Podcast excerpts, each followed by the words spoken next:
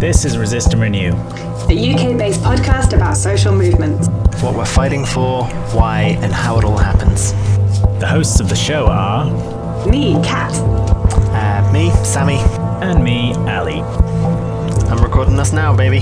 Shit, it's a podcast! uh, so, hi everybody, and welcome back to the Toolbox. Uh, so today we are talking about spectrum lines. The reason I'm doing the introduction is because spectrum lines, I have decided, are my favorite facilitation tool. Um, what they are is it's a, a tool you use to kind of uh, show a spectrum or a continuum of positions on a thing. Often they're framed around a question, um, which you can. So sometimes it will be like. Uh, often the IRL version will be like two ends of a room. So it will be go towards this end of the room if you feel this way about something, and go to the other way of the room if you feel the opposite way about something. Um, so uh, could be like how much you agree with a question, and then like from not at all to loads. That's a classic spectrum line. Um, and online equivalent versions that people do are things, for example, where they'll like put a little line on like a slide tool that everyone can edit, and then everyone like put a dot somewhere on the line, things like that. Uh, so that's what it is.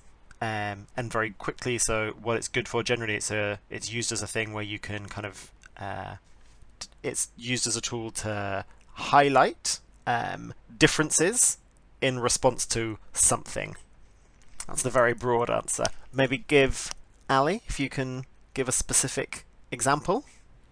Yeah. Let's make that concrete. Let's make it concrete. Okay, so sometimes I run workshops on things around sci-fi and like utopia and dystopia.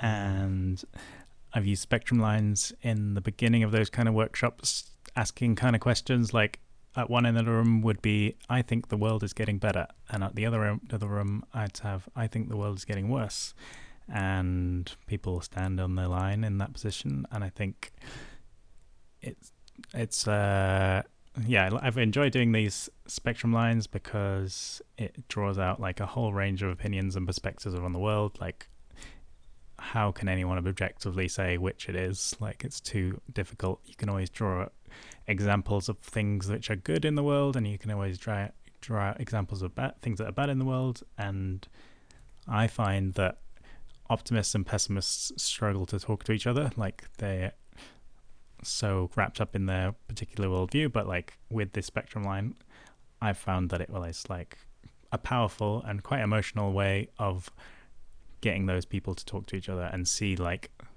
the complexity and the both and in that situation. So it is really shit in some places and certain situations, and it is really amazing in certain situations. And often in the same place, it can be both things. And I think that's a cool tool to bring that out and have those conversations and hear each other. Mm. And I think as a facilitator, a reason that they're often very useful as a tool is so you can easily get a read of a room around a specific question. So often when I feel like when I use them, I use them quite near the start of a workshop, especially if it's an open workshop for a group of people I don't know and it wasn't possible to find out information about in advance. Um, so a classic one that um, we'll do uh, in a lot of situations will be like, what's your like, how confident do you feel around something? Um, so if you're going to be doing a training around, I don't know, facilitation, maybe some people will be bringing a lot of experience around facilitation, some people won't be bringing much, and it's useful to be able to know that to be able to know how to pitch the kind of things you're going to talk about in the workshop. That's a class- classic spectrum line. Uh, but as with all tools, it's not all not all gems. So where can it go wrong? So I guess I've seen some uses of spectrum lines that have been really divisive in an accidental way, where the framing of the polarity of each end of the spectrum has basically ended up with one side being clearly good and one side being clearly not good. Um, mm. And people form their spectrum line, and then those that end up in the clearly like not good end have a really hard time.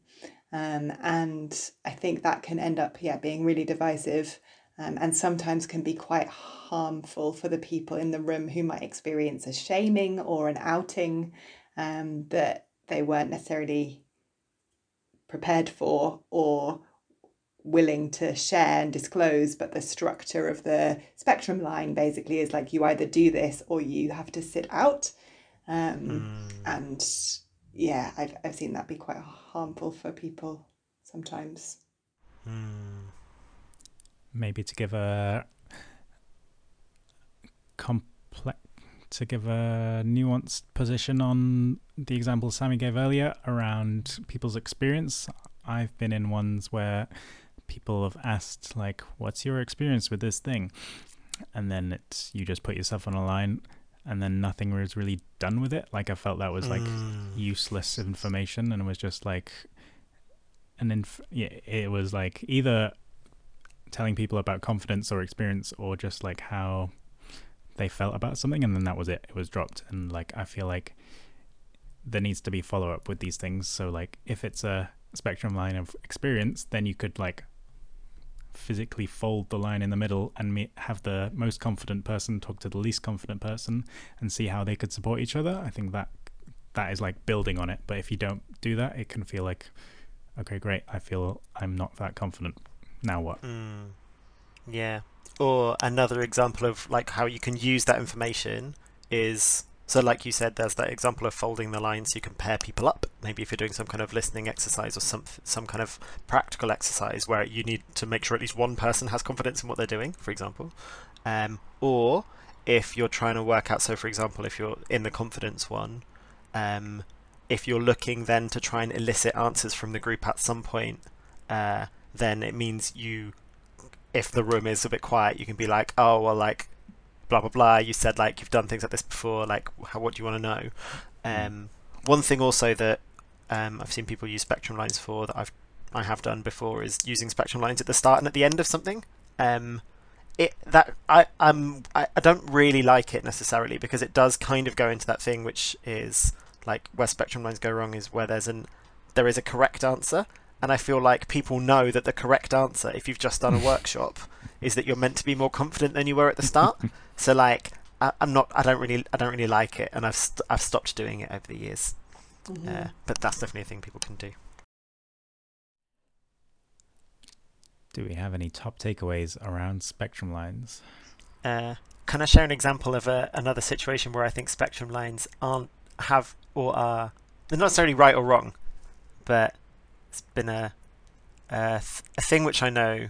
Uh, done a lot of direct action trainings in my time, and a thing which there's always a lot of conversation around with the group that we'd often do direct action trainings with is around. Um, especially if you're working within like the anti-militarist and peace movements, there's a very strong I know- um, i know where you're going I yeah, like there's a very strong non-violence tendency, uh, and some people come at this from like a very strategic non-violence perspective. Some people come at it from a very like moral non-violence perspective, um, and so uh, you so like have done workshops where there has been a spectrum line about like kind of how you feel about different tactics, um, and so there's different versions of that, some of which may or may not be useful depending on the group. Um, so there could so that there's one version of it which is like how confident would you feel doing this, or like how good an idea do you think this is, which is a slightly different question. Maybe feel confident doing it, but you don't think it's a very productive thing to do.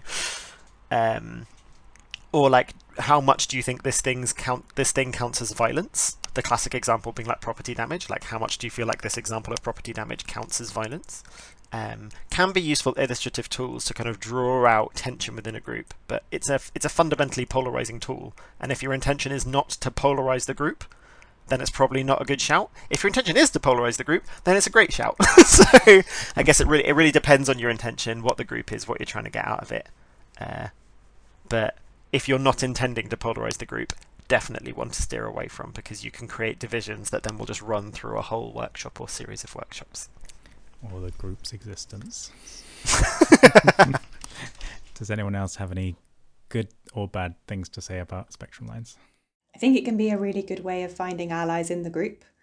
Um, if especially around experience, like if if I am like not so confident or in the middle, finding someone at my pitch is helpful um, in terms of like being able to check in. Um, and also similarly, like if if it is an opinion thing, knowing that I'm probably not the only one um, is also helpful. um, and in in groups where maybe not everybody knows each other very well, um, building that sort of sense of not everybody agrees, but at least a couple of people do, makes it easier to maybe name things. Yeah, nice. Another thing I like about spectrum lines is because there is that bit of like the the only way not to be involved is to tap out completely. You can gently or less gently ask people why they're standing where they are, and if they're the people that haven't been talking, they must have a reason for choosing where they are there where they are, and they usually do have some like pretty insightful things to say, but might not have felt able to say it if we just had like a sitting in a circle chat about X topic. They might just feel like they're like happy with whatever anyone else is saying, or like the confident people will take up the space. But if you're like, hey, you, you're stood kind of near this end of the spectrum, can you tell us a bit of why? And then hmm. they often have great things to say. Mm. Uh, I think for me, really, the highlight of Spectrum Lines is about it's about the um, the physicality and the movement and the visual impact of it. Mm-hmm. Um, you can ask people how they feel about something; they can give you some words, but you just don't really feel where the group is at in a way that you do where people position themselves on things. Uh, minor seg- so m- minor point, obviously, that there can therefore be, as there is with everything, but probably concretely with spectrum lines, something around like um, ability, accessibility, and like a requirement to move places. Mhm. Um, so a way of amending spectrum lines I've done before, where there have been people who haven't been able to move themselves in the workshop, is have some kind of token that represents the person and get them to Mm. direct someone to put it somewhere in the spectrum line, so they're still like as part of the group, and they're still there and they're still visible, and it kind of is like that uh, '90s kids TV show Knightmare, where you're like walk a little bit forward, oh a little bit to the left, and then you're like directing them, and then you put them down, and that can be quite nice. Someone want to shift us to top takeaways? I tried before and failed. So, what are the top takeaways about spectrum lines? I guess for me, one of the things is being really intentional with the way you ask the question and, and think about what the unintended consequences of that question might be in terms of how it divides the group and also whether it puts a kind of moral framing of a good bad option. Um, yeah. What else?